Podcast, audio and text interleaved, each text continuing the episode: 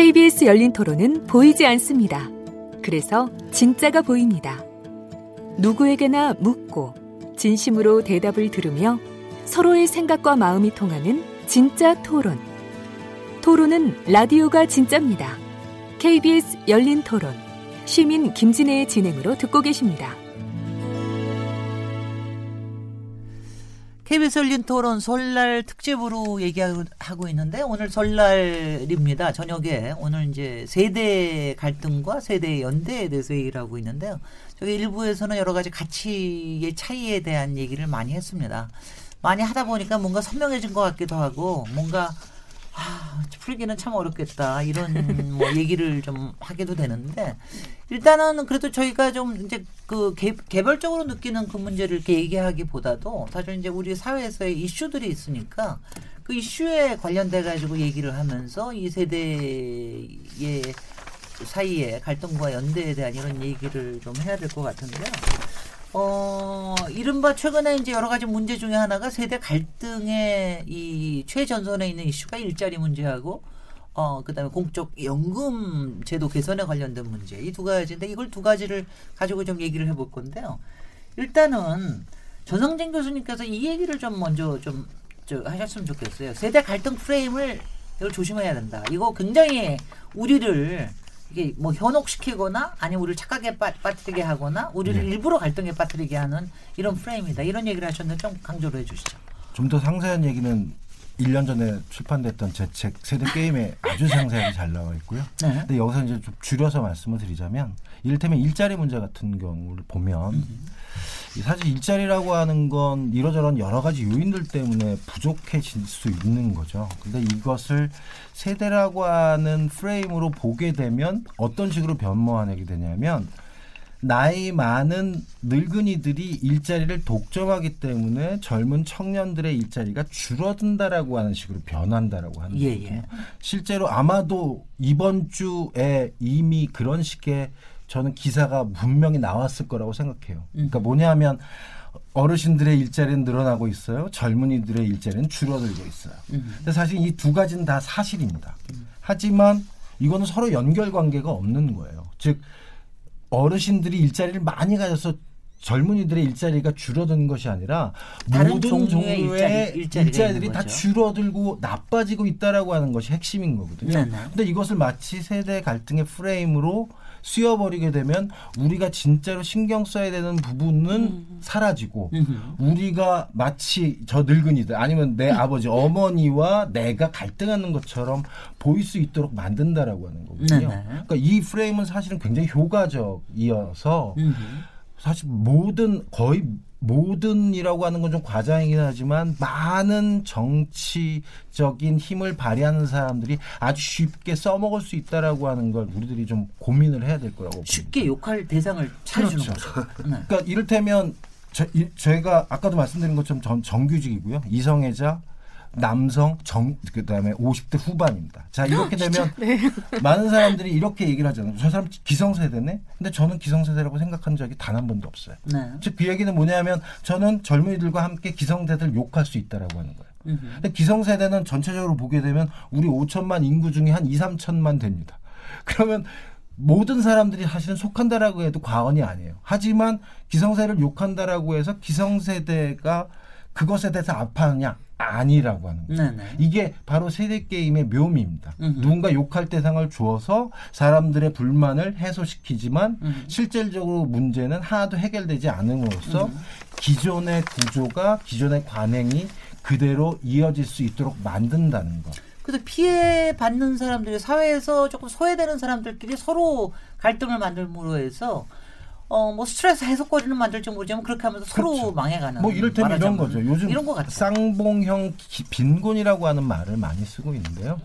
청년층의 빈곤도 심각해지지만 노년층의 빈곤도 사실은 굉장히 심각해지잖아요. 네. 그러니까 누구나 다 못 사는 게 사실은 핵심이고요. 그럼 음. 그 중간에 있는 이를테면 4, 50대 사람들은 좀 잘 사는 거 아니냐라고 말씀하시지만 교육비 이런 네. 것들 생각하게 되면 사실은 모두 다 못 산다라고도 얘기할 수 있을 지경인데 세대 갈등 프레임으로 이것을 딱 짜맞추게 되면 늙은이다 전, 젊은이가 음. 싸워야 되는구나라고 하는 식으로 바뀔 네. 수 있다는 거예요. 예예. 여기서 김현진 칼럼니스트 좀 들어오셔서 몇 년 전에 같이 세대 갈등 위원회 같은 정부 위원회에서 전, 전상진 교수하고 같이 참여하셨다면서요? 아, 그때도 이러, 그때는 어떤 문제를 이런 문제하고 더불어 어떤 문제를 얘기했습니까? 그거는 저희는 같은 문제를 얘기하는 게 아니라 네. 같은 그 프로젝트를 꾸려 나갔어요. 예. 예.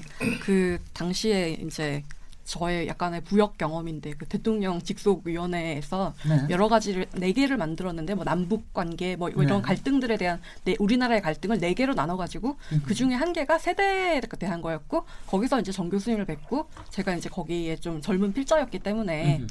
초청이 돼 가지고 같이 어떤 사업을 하게 됐어요. 네. 그게 어떤 거냐면요. 제 젊은이들이 많이 가는 홍대 이런 화려한 그런 거리에 어, 아가씨들이 좋아할 것 같은 그런 예쁜 카페에 할아버지들을 근사하게 입혀가지고 음흠. 할아버지들이랑 얘기도 하고. 오늘 목준이 교수님 머리 그레이 헤어에. 네. 아주 잘하고 싶었을 것 같아요. 또 싫으시네. 아니 아까 사실 할아버지 아니에요. 아니 아까 애, 를 가지고 운전하고 오셨다고 아니, 하시잖아요. 네. 그 애는 누구예요? 제 제 제 불행하게도 불행인가요? 잘못 요즘 세상이 그런가요? 어, 제 아들 딸은 둘 다 결혼을 하지 못했고 아하, 그런 그렇기 때문에 네. 제 아들이 아, 있죠. 네. 우리 김 작가 같은 아들인데 아니었구나. 네, 아들인데 그 녀석이 그런 얘기를 했을 때참 네. 그렇더라는 걸 네. 얘기하는 것이고. 네, 알겠습니다. 김현진 김현진 작가님 얘기를 끝나게 좀 하시죠. 아, 네, 네. 그래서 네, 그래가지고 그걸 이름을 청춘 다방이라고 붙여가지고 그 온갖 데를 돌아다니면서 일을 이게 단기 알바잖아요 일종의 그게 엑소도 저희 높게 책정했어요 최저임금보다 훨씬 높게 네. 그래가지고 이제 여기저기 이렇게 노인들이 많이 상주하시는 곳 이런 곳에 구인 광고를 많이 냈거든요. 음. 그러면서 또 약간 충격받고 이런 게 우리 맨날 무슨 어디 뭐 이상한 옷 입고 뭐 약간 되게 보수적인 음. 뭐좀 되게 가스통 들고 이런 분들 있잖아요. 네. 이분들이 사실은 이제 하루에 2천 원만 주면 거기에 모여준다. 그러니까 너무 외로워서 이렇다는 음. 거 네. 그런 거를 또 알게 된 게 신기했고요. 네. 그리고 결국 그, 그 응모 이력서에 키랑 체중까지 다 기재하게 해가지고 어, 잘생긴 노인을 네. 뽑겠다. 그래가지고 옛날에 이제 승무원 하셨던 분, 지금 뭐 전 보시는 분, 뭐 이런 분들 모셔가지고 같이 커피 마시고 얘기하고 네. 그러면서 아까 그 전 교수님 말씀하셨던 것처럼 절대로 하나가 될 수는 없어요. 그래서 그때 이제 운영하는 측하고 이 웨이터 하시는 분들하고 굉장히 많이 갈등이 있었어요. 이걸 왜 이렇게 하냐 저렇게 하냐. 근데 저희가 결국 그거를 잘 해낸 거는 우리가 이제 이국에서 하나가 됐어 이게 아니라 우린 뭐 다 다른 꽁수 갖고 있고 어떤 애는 이거 가지고 자기 이력을 만들려고 하고 이 할아버지 한 명은 이 일당 그때 만 원인가 그랬거든. 아 일당이 네. 시간당 만 원인가 네, 그랬거든요. 네, 페이가 네. 커가지고 왔을 수도 있고 음흠. 심심해서 왔을 수도 있고 우리 다 다른 목적이 있지만 여기서는 이렇게 그냥 같이 있는 그 시간 자체가 같이 물리적으로 보내는 시간 자체가 굉장히 어떤 우리 세대 간의 이런 걸 녹여주는데 많은 도움을 줬다 네. 그런 생각이 들어요. 네네. 하여튼 노력을 네. 많이 했네요. 네. 제가 제가 잠깐 실수를 했는데요. 우리 저 목준희 교수님을 어 저기 뭐야 할아버지? 라고 표현을 해서 저 죄송한데 왜냐면 할아버지 저는 솔직히 30대부터 할머니였기 때문에 저는 뭐 아니, 전혀 할머니 할아버지에 그, 대한 적이 없는데 제 친구들은 대부분이 다 할아버지입니다. 네, 근데 한 네, 가지는요. 그러니까. 유엔에서 설정한 게 있습니다. 왜냐하면 저, 저 유엔에 설정한 게 우리가 지금 아, 5년 네, 그럼 우리는 네. 5년 연령을 60세 이상 또는 65세 이상 뭐 이렇게 얘기를 하지만 유엔에서는 79세까지를 중년으로 보고 있습니다. 지금은 이제 건강 연령이나 우리의 수명이나 이런 걸 해서 79세까지를 저 중년으로 보고 그 이후를 어 노년으로 본다. 그러니까 어, 우리는 뭐 감사합니다. 아직도 네, 아직도 아직도 아직도 모르 모르셨어요. 제가 옛날부터 유엔을 좋아했어요. 네, 네, 비슷한 게 예. 박완서 작가님이 생전에 썼던 글 중에 네. 요즘은 현대가 많이 달라져가지고 네. 자기 나이에 0.8을 곱해야 그게 지금의 진짜 나이다. 요새는 0.6까지 곱하 0.6까지요. 네, 네. 부시 대통령이 그 사망했잖아요. 네, 아버지 네, 부시. 네. 아흔 좀 되셨죠. 아흔 둘, 세 사망했잖아요. 네, 네. 그 양반이 75세 네. 스카이다이빙 한 사람입니다. 아, 예, 예. 네. 네. 김형석 교수는 지금 100세신데 강연 다니신데요. 어, 그런 분들도 많죠. 어디 감히 네. 뭐 제가 저같이 60대가 나이 들었다고 그러겠어요. 그런데 예, 그러니까 지금 음. 우리가 얘기하고 있는 게 사실은 국민연금과도 저는 굉장히 밀접히 연결이 되어 있다고 국민연금은 저희가 그 다음으로 아, 연결을 하죠. 네. 네. 일단 일자리에 관련돼서 요 세대 갈등에 대한 그러니까 요 세대 갈등 프레임에 대한 요 부분에 대한 음. 좀 얘기를 좀 그러니까 이제 좋겠습니다. 저도 그게 뭐전 네. 교수 말씀하신 데 한마디 더 첨언하고 싶은 게 있는데요. 네. 어, 세상을 볼 때 모든 게 갇혀 있다고 생각하게 되면 내가 가지면 당신은 못 가지는 것 아니냐. 주고 뺏고 있죠. 그걸 영화 게임이라 그러죠. 네. 학술적 지루성 네. 게임 이라고 그러잖아요. 그 세상을 그렇게 놓고 보게 되면 뺏기는 뺏고 뺏기는 이런 그 약육 강식의 세상이 되는 거죠. 그러나 그 세상이 계속해서 지속적으로 이렇게 커져 나간다 그러면 서로가 뺏지 않고 서로가 늘어나는 부분을 이렇게 가질 수 있는 그런 가능성이 있습니다. 네. 그러나 어떤 게 더 표현하기는 강렬하냐 그러면 네가 가지면 내게 뺏긴다.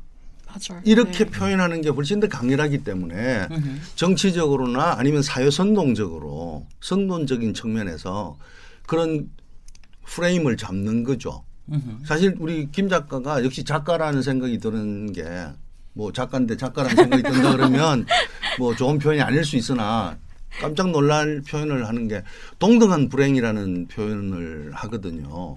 불행하긴 불행한데 뭐 니도 불행하고 나도 불행하자. 음? 뭐 이런 거잖아요. 그죠? 뭐 네. 어차피 잘못될 것 같으면 나만 잘못되지 말고 너도 잘못되자 이거잖아요. 그 상당한 표현이에요. 네. 그러나 그것을 어떻게 받아들여야 될지는 오늘 방송 끝나고 집에 가서 금년 내내 고민하면서 생각 좀 해봐야 되겠습니다. 윤소월 씨께서는 어떻게 생각하세요? 이런 일자리 문제 관련해 가지고 일종의 세대 갈등 프레임이 이렇게 세상에 걸려 있다고 보세요? 그런 프레임이? 아, 정말 솔직히 말씀드리면 네. 어, 진짜 취업 준비하는 친구들은 당장 문제집에 좀 정신이 없어서 푸느라고 음. 어, 여기까지도 안 가는 것 같고 사실 뭐 기업이 일자리 만드는 거는 다 알고 이 우리 엄마가 제가 단일 일자리 만들어주는 거 아니라는 것도 다 알아요. 세대로 이게 뭉뚱그려질 만한 문제가 아니라는 걸 다 알거든요. 근데 화가 날 경우에 음. 어딘가에 분노를 표출하고 싶은데 그러니까 울고 싶은데 누군가가 이렇게 뺨을 때려줄 만한 뭔가를 만들어주면 화가 나서 같이 이렇게 휩쓸리는 경우는 있을 수 있지만 음. 제 친구들 그리고 뭐 저희 세대들도 다 안다고 생각합니다. 네. 네. 아까 조금 아까 그 목준희 교수님 그런 얘기를 하셨는데 이거 일부러 정치적으로 또 이걸 이용하는 것도 상당히 있다. 뭐 아시다시피 아까 뭐 표현을 안 했지만은 요새 노인 세대에 대한 이른바 실버 세대에 대한 비하도 상당히 있지 않습니까? 예. 그런가 하면은 뭐 어. 뭐 아, 제가 여기서 표현은 안 하겠습니다. 하여튼 그렇게 비하하는 표현 그리고 네. 전반적으로 지금 사회가 굉장히 혐오의 세대 시대가 아, 아닌가 그렇죠. 싶을 정도로 네. 일부러 혐오를 조장하는 뭐 이런 것들도 있고요. 그런가 하면은 어, 꼭 여기서 뭐 저 가지고 태극기 부대라든가 또 무슨 아까 얘기하신 뭐요? 그 저 가스 가스 가스통 할배. 가스통 할배. 뭐, 뭐 이런 식의 표현들.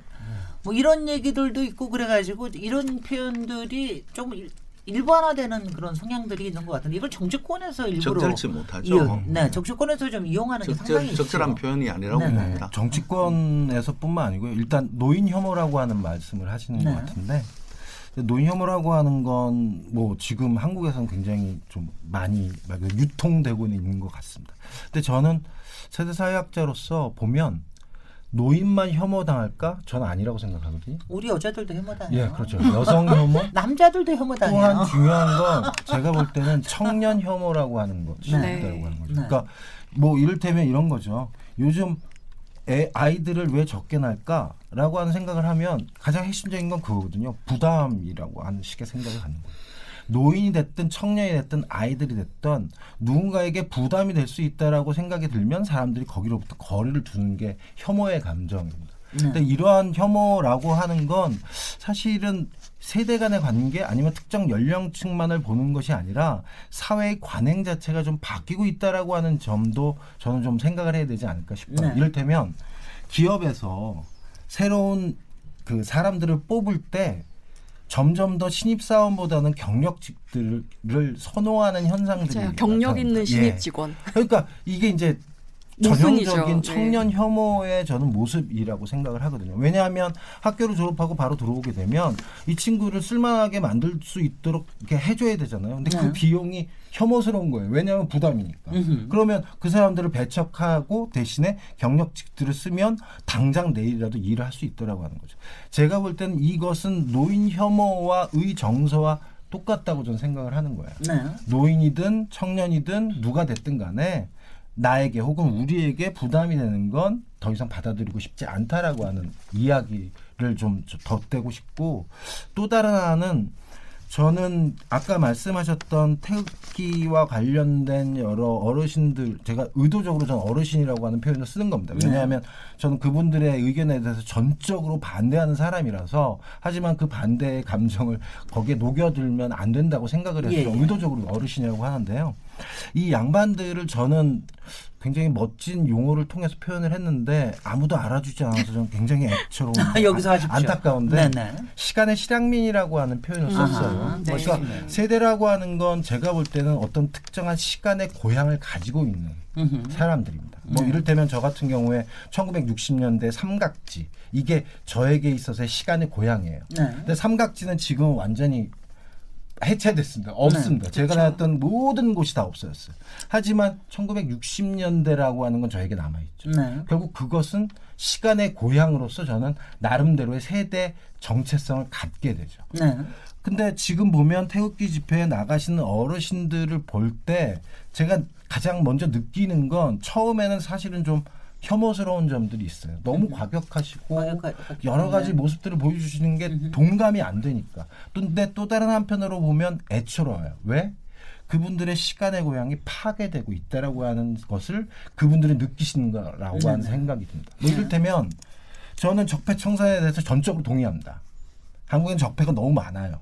그리고 그것이 관행이라고 하는 아니면 경제라고 하는 이런 여러 가지 것 때문에 너무 쉽고 좋게 받아들이는데 한 가지 우리가 적폐청산을 할 때 조심해야 되는 건 그 시대를 살았던 사람들의 자부심까지 깔아뭉개면 안 된다는 거예요. 네네. 네. 물론이죠. 그러니까 시간의 실향민들은 자신이 젊었을 때 이렇게 고생 진짜로 고생했는지 안 했는지 아무도 모르지만 그 세대 전체 예, 고생해서 이만큼 만들어졌는데 만들었다고 생각을 하던데 사람들이 적폐청산이라고 하는 미명하에 자신들이 고생했다라고 하는 것 자체를 부정할 수 있다. 부정한다라고 하는 것 자체에 시간의 고향이 침해당했다. 파괴당했다. 그래서 저는 시간의 실향민이라고 해요.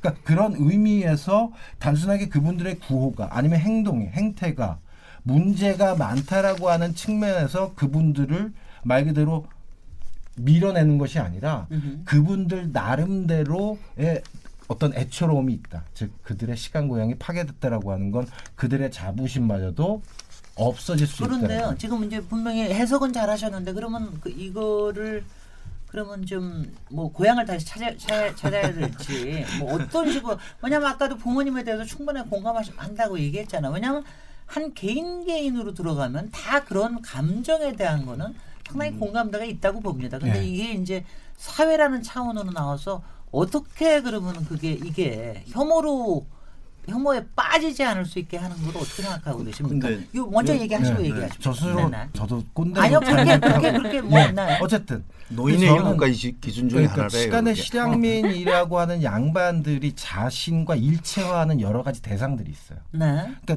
제가 볼 때는 지금 현재 시간의 실향민들이 본인 스스로와 일체화시키는 대상이 제가 이렇게 표현을 했었는데 신성한 삼위일체 박정희, 유경수, 박근혜. 음.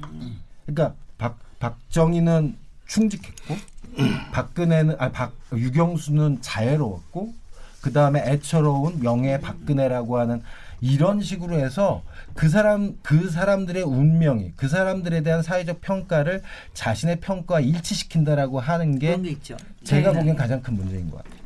아니, 그분들의 고생은 그분들의 고생을 네. 인정하면서 네. 이러한 시간이 고향이 파괴됐다라고 하는 느낌을 안 안 가지도록 할 수 있는 건 양자를 분리해내는 게 제가 보기엔 가장 중요한 것 같아요. 어떻게요?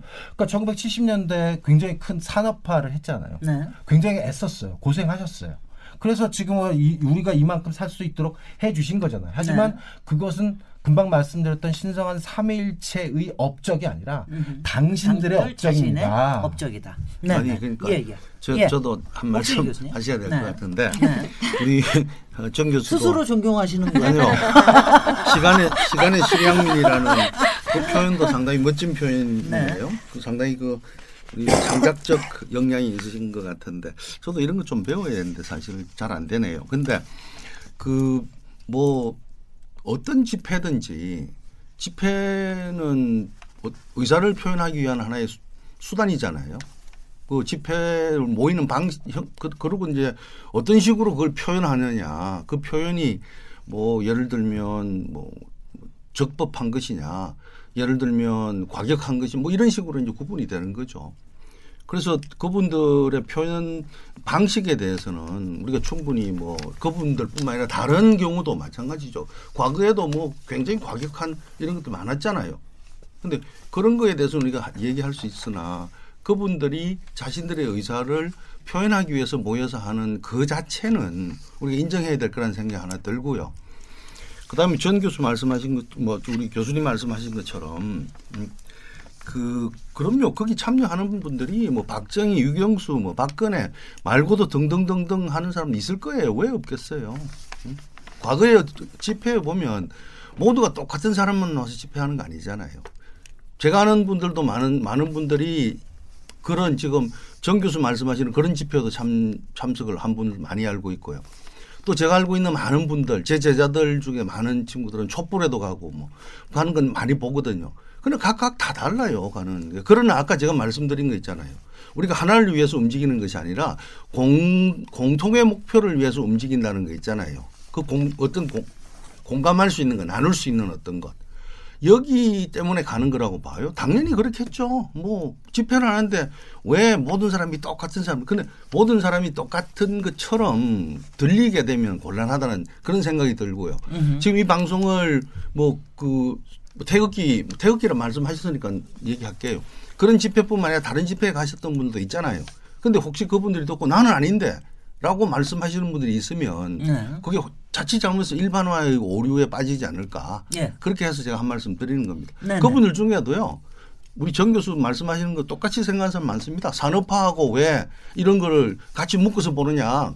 응? 구분해서 보자. 민주화는 민주하고 뭐 등등 구분해서 보자 하는 사람 많고요. 저도 그런 데는 동의하고 합니다. 네, 하지만 그, 예.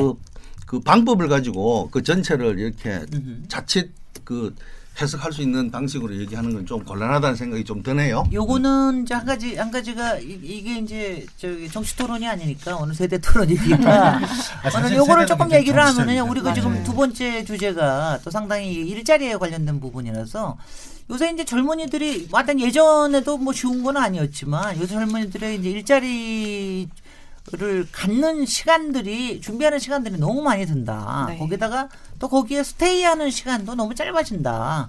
그런가 하면 또 일찍 또 은퇴하는 시간도 굉장히 짧아지고 이 부분에 대해서 좀 정책적으로 그러니까 일자리가 일자리를 많이 만든다 하는 게 뭐 문재인 정부에서 얘기하고 있긴 하지만 그게 마음대로 되는 거 아니니까는요. 이런 시대적인 변화에서 이른바 젊은 세대들에게 좀 도움이 될 수 있는 이런 정책이라든가 이런 부분에 대해서 좀 생각을 하십니까? 어떠십니까? 네. 정, 윤솔, 윤솔 씨. 네.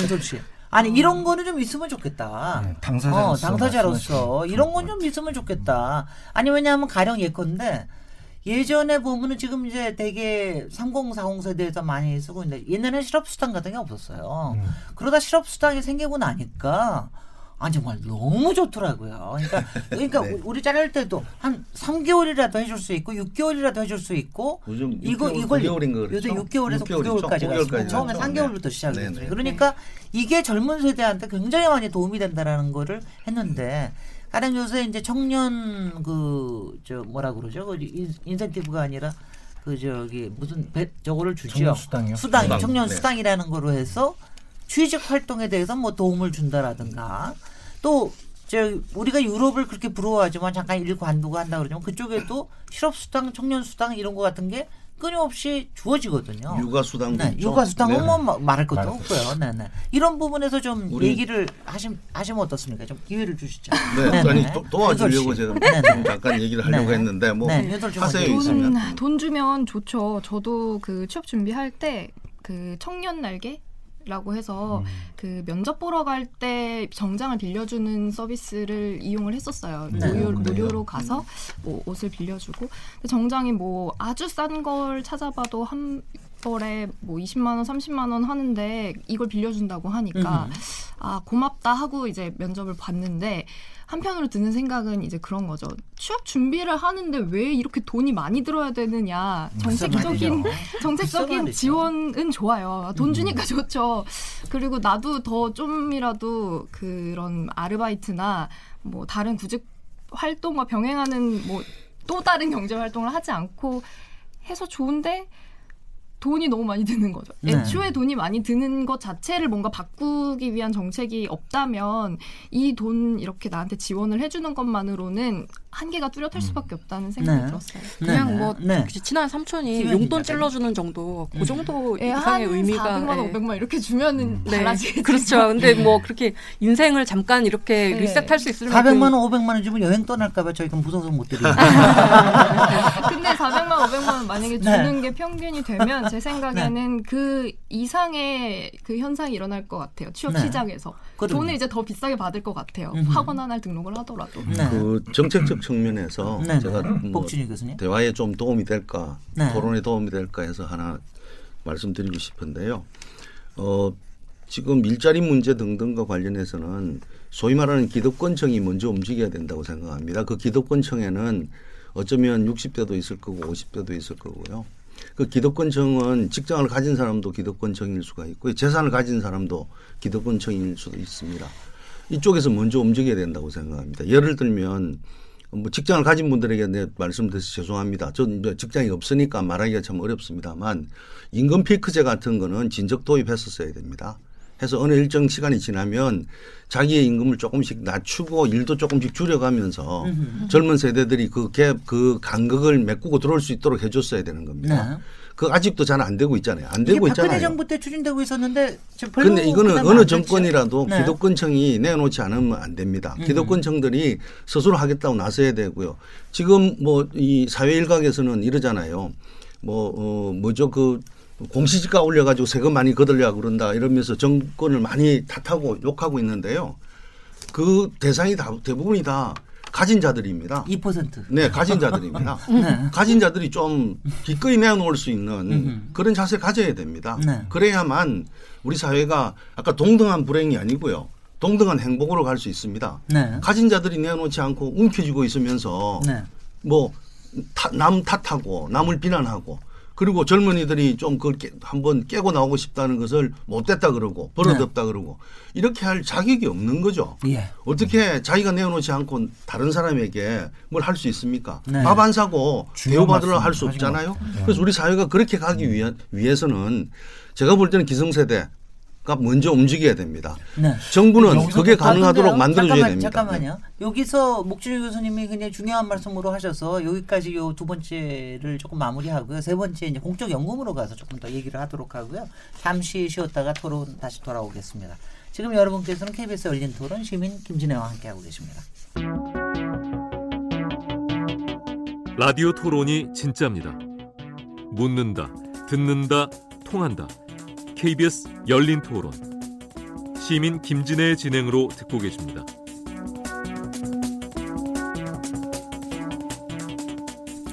네, KBS 열린 토론 우리 설날 특집 오늘 세대 갈등과 세대 연대에 대해서 얘기를 하고 있습니다. 저희가 두 번째 일자리에 대해서 얘기를 하면서 이게 일자리가 젊은 일자리 또 노인 일자리 이렇게 뭐 꼭 양쪽을 이렇게 서로 경쟁적으로 비교하는 거가 꼭 무리긴 하지만 한편으로는 사실 저 목준희 교수님이 주장하셨듯이 기득권층에서 조금 내놓을 필요가 있다. 그 중에 하나가 사실은 기존 그 특히 뭐 대기업이나 이런 쪽에서 많이 있을 것 같은데 임금 피크제 같은 경우 어느 정도까지는 피크가 있다. 그 다음에 좀 내려놓고 젊은이들한테 새로운 기회를 주는 이런 것도 좀 좀 더 적용해야 되는 거 아니냐 이런 것부터 근데 이제 지금 사실 이게 2015년부터가 얘기되고 최근에도 좀 얘기가 되고는 있는데 어 이게 이게 이렇게 실현하기가 쉽지는 않은 일이죠. 혹시 전환일 교수님 이거 보고 계십니까?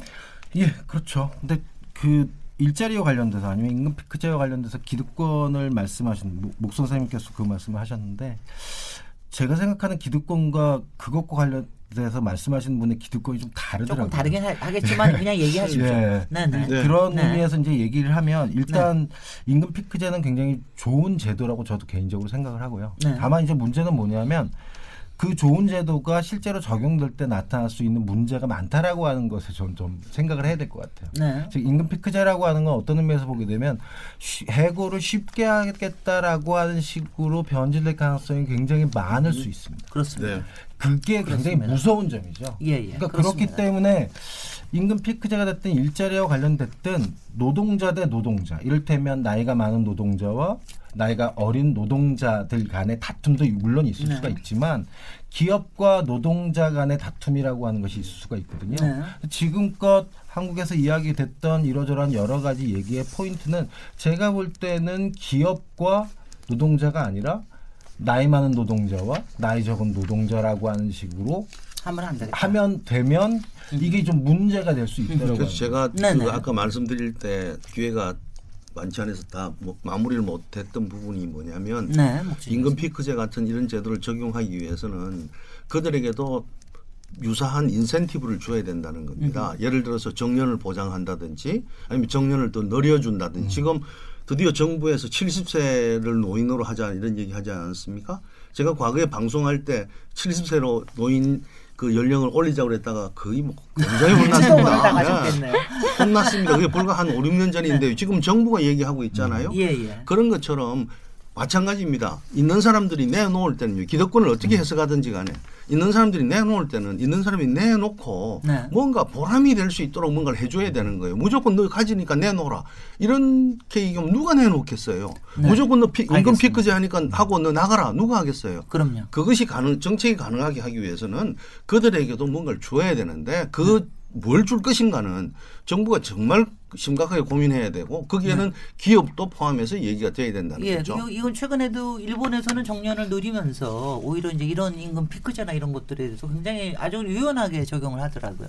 우리 김현진 작가님 아까 일자리에 대해서 좀 더 사실 젊은이들이 아, 예. 원하는 여러 가지 근로 방식이라든가 네. 뭐 플렉스 타임제라 유연제라든가 뭐 여러 가지들이 있을 것 같아요. 조금 더 적극적으로 얘기하시죠. 네. 네. 특별히 지금의 20대 네. 30대가 뭔가 정신적으로 취약하게 설계되고 그런 게 아니라 네. 지금의 어떤 사회 구조가 SNS 같은 걸로 네. 자기가 가진 거를 항상 즉시 쇼잉하는 네. 그게 이제 앞으로도 그렇게 될 거고요. 음. 지금 그렇게 되고 있는데 그래서 이제 이 사람이 만약에 뭐 좋은 차 앞에서 사진을 찍었으면 그 사람이 얼마나 그걸 가져기 위해서 고생을 한지 그거는 생각이 당장 안 나고 네. 당장 그 차 없는 내가 너무 불행하고 앞으로도 그거 못할 내가 불행하고 뭐 예쁘고 날씬한 애 어 나 지금 이거 나 이거 못하는데 어 야 이거 안 돼. 나 이게 없는데 이러면서 옛날에 같으면 뭐 누구네 뭐 사시 합격했다더라 이런 거 뭐 시외 전화라 어 뭐 그래요 뭐 이러면서 그냥 우리 마을 얘기만 듣고 말았는데 네. 요즘에 이제 전 국민이 서로를 알 수 있는 거기다 페북에 올리고 인스타그램에 네네, 페북, 인스타 이런 거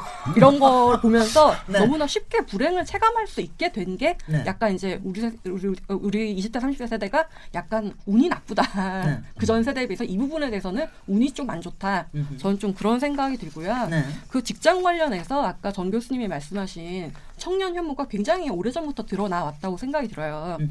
이를테면 이명박 대통령 시절에 중소기업 굉장히 강권하고 요즘에도 뭐 일할 사람 없다고 뭐 중소기업은 우는데 뭐 이런 헤드라인 단 기사가 얼마든지 많이 그리고 중동에 가라고 그러고 동남아시아 아, 네, 예, 예, 맞습니다. 그 신남방 정책이라고 네, 네. 예, 아세안에 진출해라. 네. 거기서 보면 헬조선이 아니고 해피조선이다. 네. 뭐 그런 말씀도 뭐 누가 하신 것 같고 네. 예, 청년들 통통 비, 빈 것처럼 뭐 네. 중동에 가서 일해봐라. 뭐 그런 게 있는데 지금 이제 이 직업을 구하는 세대들은 어 이제 거의 전쟁 이후로 3대 정도가 지났다고 봐야 되잖아요. 동남에서. 네. 그러니까 이미 어떻게 보면 대부분은 계급이 이미 고착화돼 있고 자기가 앞으로 어디까지 올라갈 수 있고 어디까지 부자가 될 수 있는지 그 가능성을 싫어도 알게 되는 그런 세대라고 생각이 들어요. 그래가지고 이를테면 이를테면 그런 게 있어요. 그 제가 이제 다른 회사를 다닐 때 얘긴데 그 아무래도 조기 출근을 많이 하고 야근에 참여 야근에 자발적으로 참여하고 막 밤 12시까지 회사에 앉아서 공, 연구하고 이런 직원을 누구라도 좋아하지 않습니까? 근데 이제 제가 딱 들어가지고 한 3년쯤 되면서 직원들 사이에서 어떤 격차가 벌어졌냐 하면요. 다들 능력은 고만고만했어요. 같은 회사니까. 근데 이제 이 회사가 그 또 이제 또 그런 미디어 회사들은 웬만하면 강남에 있어야 와서 기자들이 취재라도 해준다. 네. 이래가지고 대부분 뭐 논현동, 뭐 청, 청담동 뭐 이런 데 위치해 있었거든요. 근데 제가 본 두 명의 디자이너가 한 명은 실력이 쏙쏙 늘고 고과 점수 쏙쏙 느는데 한 명은 정말 출퇴근하는 것만으로도 얼굴이 창백해서 어쩔 수가 없는 거예요. 네. 알고 보니까 그 고과가 잘 된 직원은 근처에 압구정동에 부모님 집이 있었어요. 네. 그래서 거기서 돈 안 들이고 살면서 걸어서 아침 일찍 출근하고 음흠. 밤 12시에 또 걸어서 집에 갈 수 있으니까 회사 일에 훨씬 몰두하고 근데 그 얼굴 하얗게 질리는 친구는 용인에서 출퇴근을 좌석버스 두 개를 타고 네. 하는데 절대 조기 출근할 수 없고 네. 야근이라도 한답시면 절대 그럴 수가 없고 네. 어떤 여건들이 그렇게 맞아 떨어져 주지를 않는 거예요. 그래서 개인의 실력보다 어떤 진짜 부모님의 어떤 재력 이런 데 좀 기대해야 되는 그런 게 굉장히 저는 되게 아쉽고요. 네. 그래서 요즘은 고등학교 졸업하고 구급 공무원 준비하는 친구들도 굉장히 많다고 음흠. 들었어요. 네. 하여튼 그렇게 또 중소기업 으로 제가 중소기업 가봤으니까 드리는 말씀인데 중소기업에 가잖아요. 아마 소희 씨는 제 말 뭔지 말인지 아실 것 같은데 첫 트랙을 잘못하면 그 다음은 내내 그것밖에 없는 그런 얘기가 돌죠. 예, 사이. 그뿐만이 아니라 그 중소기업은 사람의 들고 담이 잦잖아요. 네. 그래서 체계적으로 돼 있는 대기업보다 네. 일을 배울 수 있는 기회가 없어요. 네. 사람들이 다 이직을 금방금방 해서 떠나고 사업의 노하우를 아는 사람이 있겠죠. 없고 조금만 잘나면 금방 헤드헌터가 데리고 가고 네. 그러니까 여기서 아무 기, 일의 스킬을 배울 수가 없는 채로 몇 년간 계속 소모만 돼버리는 거예요. 그래서 있죠. 아까 말씀하셨듯이 그냥 번아웃이 그냥 오는 거죠. 음흠. 그렇다고 지금 대기업에 갈 수도 없는 거고. 그런 근데 이런 청년들을 향해서 아 뭐 아세안이 뭐 우리를 반긴다 뭐 중동에 가라 이런 거는 정말 돌려 말하는 청년 혐오라는 생각이 들어요. 아니 근데요 뭐 지금 말씀하시는 것도 이해도 되지만 또 그 말씀도 다 맞는 얘기입니다. 그러니까 그쪽에 가면 기회가 또 새로운 기회가 어, 오는 것도 네. 있고요. 중소기업 문제를 얘기하셨는데 또 중소기업에 가면은 배울 사람이 없고 그런 대신에 또 새로 개척할 여지도 무지무지 많습니다. 네, 제가 제일 화나는 건 네. 그런 말을 중소기업 가라, 뭐 아세안 가라 이런 분들이 음. 자기 자식은 절대 그럴 때 안 보내실 거잖아요. 아니 근데 제가 이제 얘기하는 거를 들으면은요, 여러 뭐 저도 저기 젊은 친구들 보고 얘기하는데 이게 이제 요새 보고 있으면 이제 불평등에 대한 거, 그 다음에는 네. 이제 희망이 거의 안 보인다라는 거, 그러니까 예측이 잘 안 된다는 거, 그 다음에는 이게 계급이 고착화되는 것 같다라는 거. 그러니까 이 사다리가 끊어진 것 같은 거예요. 그러니까 내가 요거 뭐라 조금 하면은 그 다음에 조금 올라갈 수 있을 거고 가능성이 있을지 모르는데 이, 이런 것 때문에 오는 지대 패배주의와 그것 때문에 오는 소모전, 감정의 소모. 음. 이게 젊은 사회가 굉장히 많이 겪고 있는 것 같은데 이러다가 예. 이러다가 우리 연금은 얘기도 음. 못할 것 같은데. 어, 연금에 대한 얘기는 우리 연금 네. 얘기는 아니, 여기 다, 연금 얘기는 요거 네. 원칙만 좀 얘기하시죠. 다른 다른 네. 또 시간을 만들어서 하시면 될 것 같고요. 네, 네. 사회, 사회학적 용어를 제가 써서 네, 네. 좀 미안합니다만. 예. 지금 우리 사회뿐만 아니라 대부분의 이제 그 좀 선진화된 사회들은 네. 사회 변동성이 굉장히 적죠. 네. 사회가 안정된 사회로 가게 되는데 안정된 사회가 되는 그, 그, 시, 그 지점에서 사회적 그 형평성이든지 평등성이 좀 상대적으로 잘 된 상태로 안정화된 사회로 가면 좋은데 그렇죠. 우리 같이 좀 사회적 그 평등성이 낮은 상태에서 안정 사회가 안정화돼 버리면 으 지금 말씀하시는 고착화라는 게 가능 그 일어나는 거예요. 과거에는 이게 개천에서 용이 났다는 거죠. 그렇죠. 네. 그때는 그게, 그게 그 얼마나 얼마든지 그러니까 가능한 그 사회적 변동성이 굉장히 네. 강했기 네. 때문입니다. 네. 지금 우리 사회는 그런 측면에 사회적 변동성이 굉장히 낮아요. 다른 나라에 비해서는 여전히 사회적 병동성이 높기는 합니다만. 그런데 그런 상태에서 그냥 안정화 쪽으로 가는 가니까 지금 젊은 세대들이 볼 때는 이거 뭐 큰일 난 거죠. 네. 아무리 깨도 안 깨질 것 같다. 음, 그래서 제가 아까 말씀드린 겁니다. 하나의 사례입니다.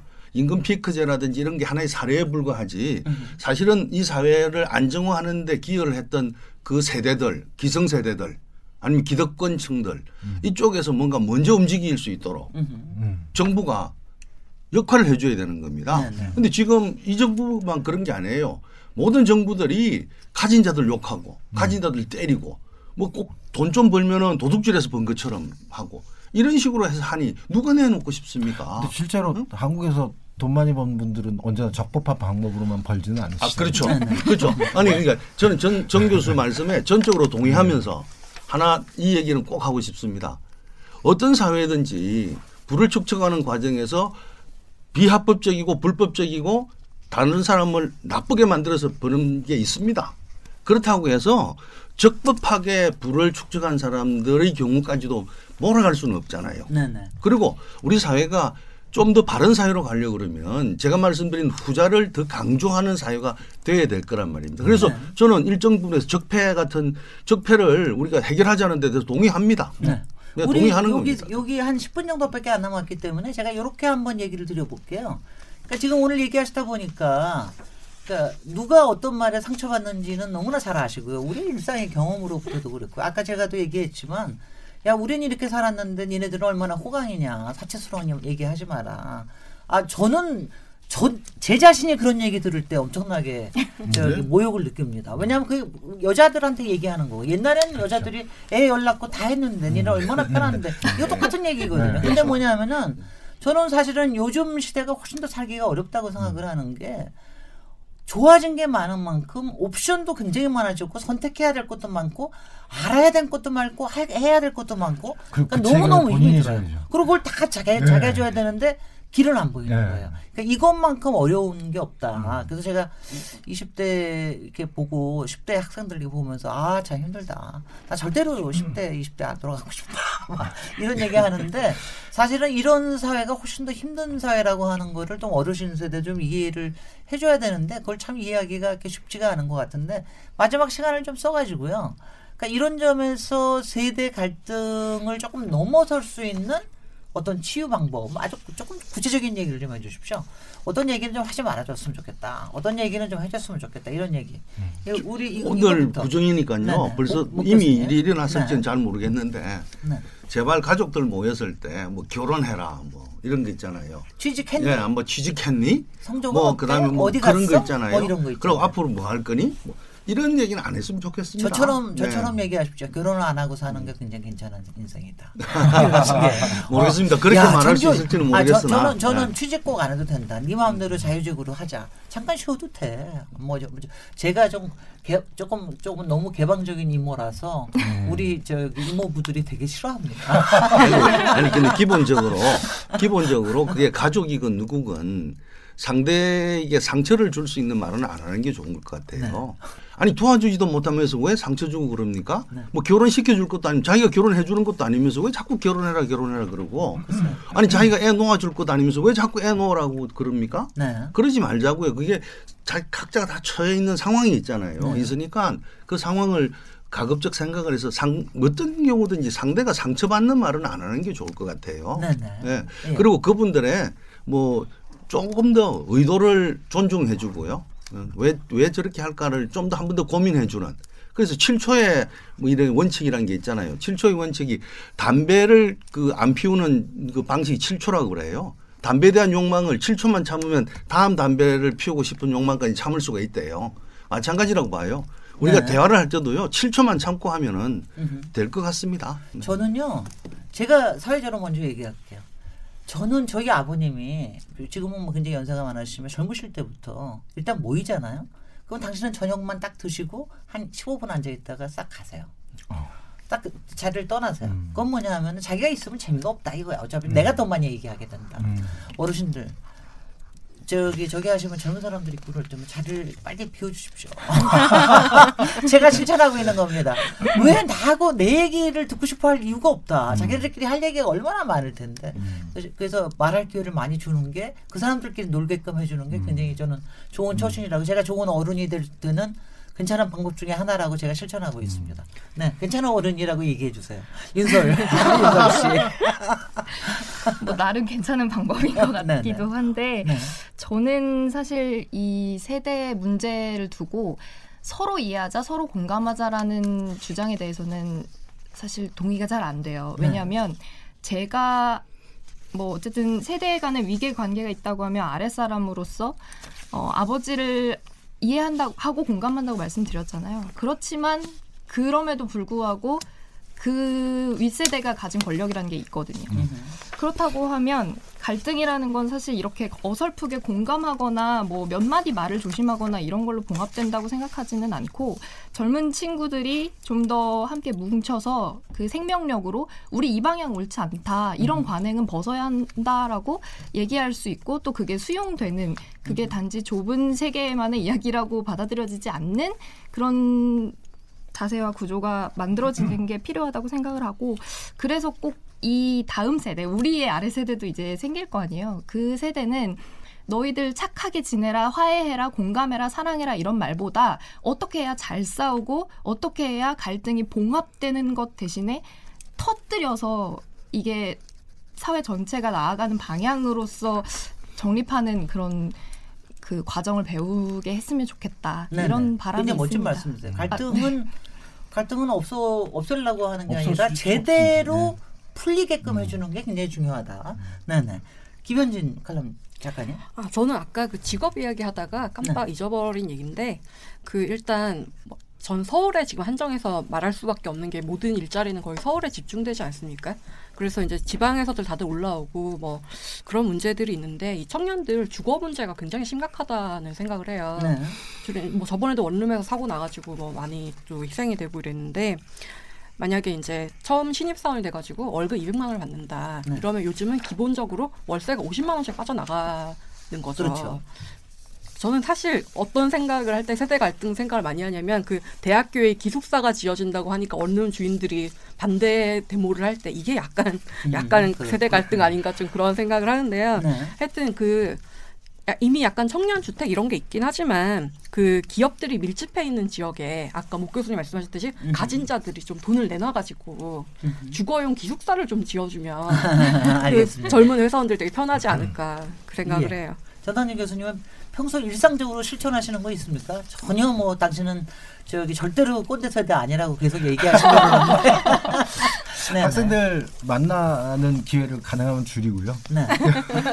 그 다음에 저 제 딸도 지금 올해가 되면 만으로 스물아홉이 되는데. 네. 진짜요? 네.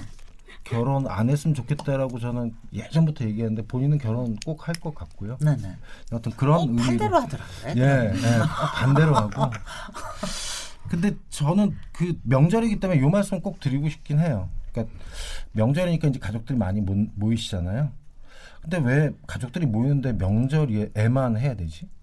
오히려 명절이라고 한 시기에 쏠리니까 여기저기가 막히잖아요. 병목 형상이 많이 일어나잖아요. 다 의무 방어하느라고 네, 바빠요. 네. 그러니까 그 다음에 대학도 네. 역시 마찬가지입니다. 대학도 딱 이렇게 사다리 딱 돼 있어서 위로 거기 병목 현상이 일어나는 거죠. 그 다음에 집도 역시 마찬가지로 병목 현상이 일어나는 거죠. 네. 그러니까 사람들이 나름대로의 스케줄에 맞춰서 뭔가를 할 수 있다라고 하는 자율성이 주어지지 않은 채 요럴 때는 요것을 해야지라고 하는 식으로 하게 되면 뭔가 병력 현상이 생기고 문제가 생기는 거죠. 네. 제가 볼 때는 오늘 아마도 명절이니까 많이 모이셨을 텐데 제가 생각할 때 일주일 전 혹은 일주일 후에 혹시 만나면 제가 너무 근본 없는 집에서 자라서 그런 건지는 잘 모르겠지만 그런 걸 좀 피해야 한다면 오히려 좀 더 편한 마음으로 만날 수 있지 않을까? 그럴 수 있을 것 같습니다. 네. 이제 오늘 세대 토론 마무리할 때가 됐는데요. 저도 한 각기 아니요, 이제 드릴 겁니다. 각기 한 30초 정도씩 네. 마무리 네. 말, 말씀 네. 해주시면 고맙겠습니다. 저부터 할까요? 네, 네, 목준이 네. 교수님. 네. 신문 칼럼에 나온 내용입니다. 그 노인의 기준이라고 하는 제목의 칼럼인데요. 어떤 그 이렇게 인용을 했어요. 노인을 이렇게 정의를 하더라고요. 스스로 늙었다고 느낀다. 배운 만큼 배웠다고 생각한다. 이 나이에 그런 일을 왜 하느냐고 말하곤 한다. 내일을 기약하지 못한다고 느낀다. 젊은이들 활동에 관심이 없다. 듣는 것보다 말하는 게 좋다. 좋았던 시절을 그리워한다. 이걸 네. 노인의 그게 맞으면 노인이래요. 근데 가만히 제가 읽으면서 생각이 그 중에 한 개는 맞네요. 오늘 보니까 음. 저보고 말 많이 한다고. 제가 왜 이 말씀 드리냐면요. 네. 이 방송을 듣고 계신 분들, 제 나이 또래 되시는 분들은 이 일곱 가지 기준을 한번 보십시오. 네. 저는 사실 이 말만이 한 것 외에는 하나도 맞는 게 없네요. 저는 그렇습니다. 알겠습니다. 우리가 다 그렇게 해서 네. 젊은이들에게 좀 더 여유를 주는 시간을 가졌으면 좋겠습니다. 김현진 작가님 30초. 예, 저는 우리 20대 30대 청년들 저 저 저 역시 함께 격려를 받고 싶은 의미에서 격려를 하고 싶은데요.